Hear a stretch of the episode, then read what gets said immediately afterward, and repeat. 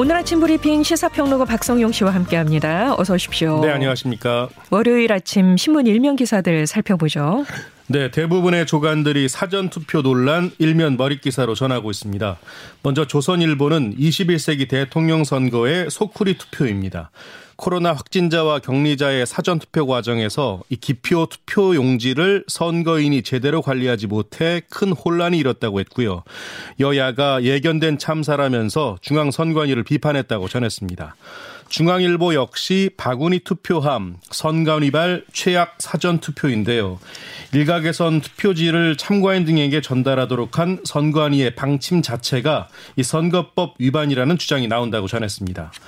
또 경향신문은 확진자 투표 혼선 논란 만든 선관위인데요.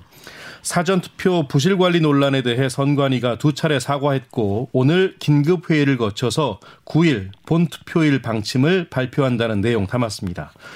한결에는 우크라이나 소식인데요. 우크라이나 난민의 집 한 켠 내준 폴란드인 푸틴 위협 다음은 우리가 될 수도 연대라는 제목인데요.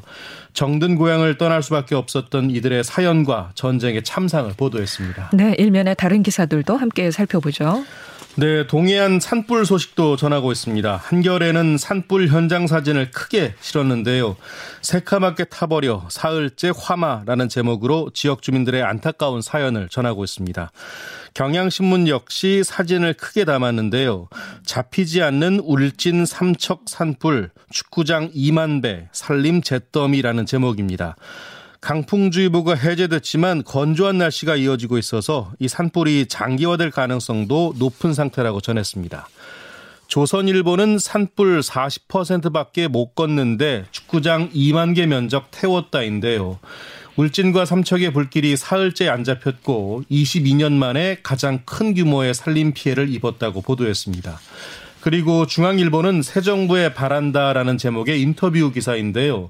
새 대통령은 한국 사회의 당면 과제를 어떻게 해결해야 할까요? 라는 화두로 전문가 12명의 제언 담았습니다. 네.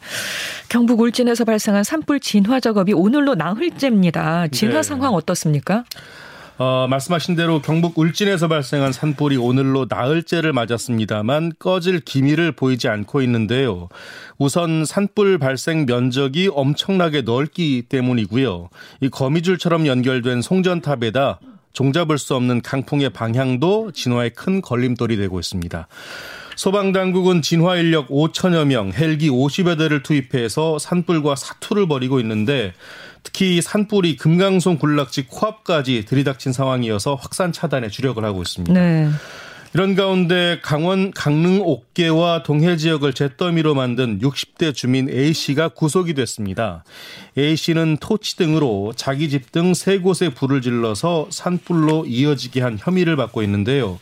이 불은 산림 1850헥타르와 건물 수십 채를 잿더미로 만들었고 현재까지도 꺼지지 않고 있습니다. 네, 네. A씨는 경찰 조사에서 주민들이 나를 무시해서 불을 질렀다는 취지로 진술을 했습니다. 아, 그래서 울진과 삼척이 특별 재난 지역으로 선포됐습니다. 이 동해안 산불에 따른 전체적인 피해 상황은 어떻게 집계가 되고 있습니까? 일단 규모가 눈덩이처럼 불어나고 있습니다. 네, 네. 어제 밤까지 동해안 산불로 15,000여 헥타르의 산림 피해가 추정되고 있는데요. 여의도 면적의 53배, 서울시 면적의 4분의 1 규모에 달합니다. 또 인명 피해는 발생하지 않았습니다만 건물 400여 곳이 피해를 본 것으로 잠정 집계됐고요. 산불 발생 지역 주민 7천여 명이 인근 체육센터와 복지회관으로 대피한 상태입니다. 또 일부 지역에서는 인터넷과 전화 먹통 사태가 빚어지면서 통신 3사가 비상근무 태세에 전환했고요. 네. 아, 동해안 산불의 경우 워낙 범위가 넓고 이 건조한 날씨에 바람까지 강해서 진화가 쉽지 않은 상황인데요. 그런 만큼 피해는 더 늘어날 것으로 보입니다. 이런 가운데 문재인 대통령이 어제 피해 지역 주민을 찾아 위로했고요. 정부는 경상북도 울진과 강원 삼척 지역을 특별 재난 지역으로 선포했습니다. 산불로는 역대 네 번째입니다. 네.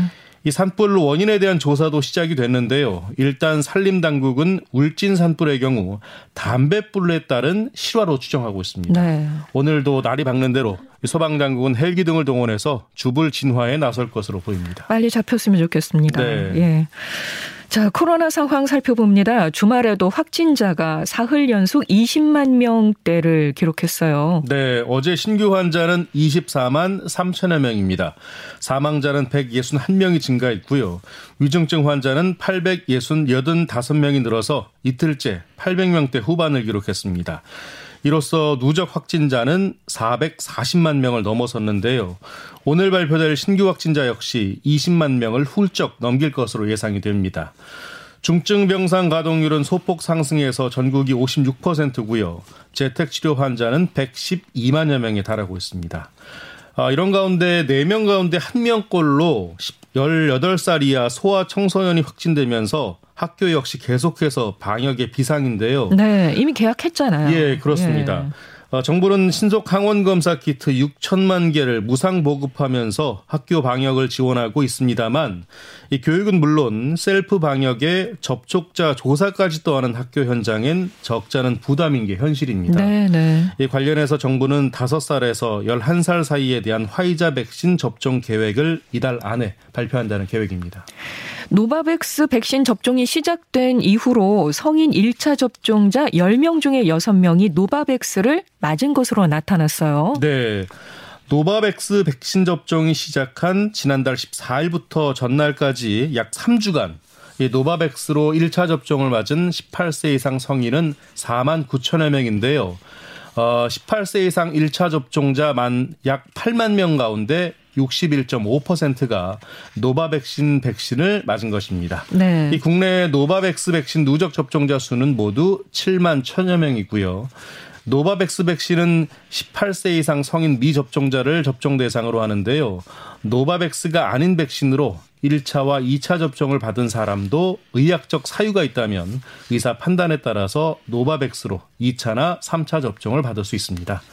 오늘부터는 이 사전 예약 홈페이지에서 사전 예약을 신청한 사람들에 대한 노바백스 접종이 시작되고요. 네. 전국 약 12,900여 위탁 의료기관 등에서 당일 접종도 받을 수 있습니다. 우리가 보통 그 독감 맞을 때 그 방식하고 그 비슷하다고 하잖아요. 노바백스가. 예, 그래서 예, 조금 더 안전하다고 사람들이 믿을 만하다. 그런 느낌이 있으니까 노바백스를 많이들 접종을 하시는 것 같습니다. 혹시 이제 어 의사가 있으신 분들 아직 안 맞고 계신 분들 계시다면 예. 어 노바백스로 2차, 3차 접종 가능하니까 신청하시면 되겠네요. 예. 플랫폼 사업자들이 소비자에게 오픈마켓 판매자 정보를 제대로 알리지 않다가 적발이 됐어요. 네. 온라인에서 상품 이따금 구매하시죠. 구매합니다. 네. 근데 왜 온라인 플랫폼에서 상품을 구입할 때 실제 판매자가 누구인지 문제가 생기면 어디로 연락해야 하는지 정확히 알아야 될 텐데요. 어, 그거 너무 어려워요. 예. 그래야 반품이나 환불 또는 피해 보상을 제대로 받을 수 있겠죠. 엄연히 이게 전자상거래법에 명시가 돼 있습니다. 그렇군요. 전자상거래법에 예. 명시가 돼 있는데도 이렇게 소비자들이 생산자가 누군지, 이게 판매자가 누군지를 찾기가 그렇게 어려웠었던 거예요. 네, 맞습니다. 네이버와 카카오, 11번가, 이베이, 인터파크, 쿠팡, 티몬 등 7개 사업자가 이를 위반한 사실이 공정거래위원회에 적발이 됐는데요. 네이버 등 네 곳은 판매자에 대한 정보를 소비자에게 제대로 알리지 않았고요. 11번가 등 세 곳은 개인 판매자의 이름 등을 열람할 방법을 제공하지 않았습니다. 네. 그리고 이들 7개 사업자는 모두 소비자의 불만과 분쟁 해결 기준을 제대로 마련하지 않은 것으로 드러났고요. 공정위는 7개 사업자가 이번 사건의 의결서를 받은 날로부터 60일 이내에 문제점을 해소할 방안을 마련해서 이행 방안을 제출하도록 했습니다. 그래서 이 플랫폼에 연결을 하려고 애를 쓰거든요. 예. 반품을 하려면 맞습니다. 전화를 안 받아요. 전화가 잘 안 되죠. 예, 예, 너무 밀려서 전화가 잘 안 되더라고요. 아, 우크라이나 사태 등으로 국제 유가 오름세가 계속되자 정부가 유류세 인하 기간을 연장하기로 했습니다. 네. 러시아의 우크라이나 침공이 계속되면서 국제 유가가 배럴당 110달러를 넘어서는 등 고공 행진을 거듭하고 있는데요. 어제 기준으로 전국의 주유소 휘발유 평균 가격은 리터당 1,811원으로 유류세 인하 전 가격을 웃돌고 있습니다. 우크라이나 사태가 장기화될 경우에 국제유가 추가 상승이 불가피할 전망인데요. 이에 따라 정부가 다음 달 말에 종료 예정이었던 유류세 20% 인하 조치를 7월 말까지 석 달간 연장하기로 했습니다. 네. 아, 그리고요. 유가 상승폭이 더 확대가 되면 유류세 인하율을 확대하는 방안도 검토하기로 했는데요. 급등하는 국제 유가를 고려하면 30%까지 확대해야 절감 효과를 기대할 수 있다는 게 중론입니다.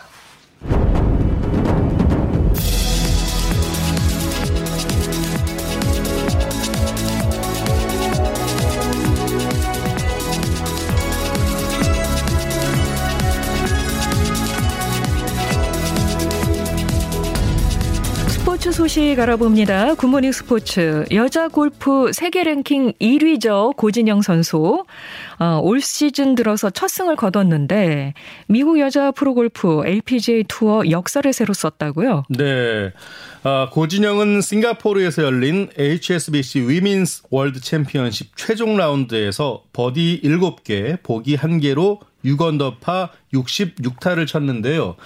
어, 최종 합계 17언더파로 공동 2위의 전인지와 호주 교포 이민지를 두 타 차로 따돌리면서 우승을 했습니다. 네. 아, 이로써 올 시즌 들어 처음 출전한 대회에서 우승을 차지했고요. LPGA 투어 통산으로는 13승째입니다. 아, 고진영은 우승과 함께 15라운드 연속 60대 타수와 30라운드 연속 언더파라는 두 가지 신기록을 세웠는데요. 30라운드 연속 언더파. 네, 그렇습니다. 와, 거기다가 예, 15라운드 연속 60대 타수. 네. 네. 60대 타수는 지난해 BMW 챔피언십 2라운드부터 이어왔고요. 지난해 에비앙 챔피언십 최종 라운드부터 언더파 스코어 행진을 계속해오고 있습니다. 네. 고진영은 이번 우승으로 세계 랭킹 1위 자리를 더욱 굳건히 했고요. 4년 연속 상금왕을 향해 힘찬 시동을 걸었습니다. 네, 참 대단하네요. 자, 쇼트랙 대표팀 선수들이 동계올림픽 포상금으로 훈훈한 우애를 과시했다고 합니다. 네. 빙상연맹이 선수들에게 이 베이징 동계올림픽 은메달 포상금 1억 5천만 원을 지급했는데요. 베이징 대회에 나섰던 5명의 여자 선수가 1억 5천만 원을 3천만 원씩 똑같이 나눠 받은 겁니다. 아시다시피 개주는 4명이 출전하는데요. 그러니까 경기에 출전하지 못해서 당초 포상금 지급 대상에서 제외됐던 박지훈 선수도 포상금을 받은 겁니다. 네. 여자 대표팀 선수들은 개주 결승전에서 은메달을 따낸 뒤에 이 출전 기회를 얻지 못한 박지훈에게 미안함을 표시했는데요. 어, 이 박지훈 선수는 올림픽 전에 훈련을 함께 하면서 선수들과 팀워크를 키우며 공헌했던 선수입니다. 예, 그래서 이들은 귀국한 뒤에 개주 은메달 포상금 1억 5천만 원을 대표팀 선수 5명이 똑같이 나누기로 했다고 합니다. 네. 이에 대해 박지훈 선수 감사의 인사를 잊지 않았는데요. 진정한 동료애가 무엇인지 보여준 사례인 것 같습니다. 훈훈하네요. 네. 예. 지금까지 시사평론가 박성용 씨 고맙습니다. 고맙습니다.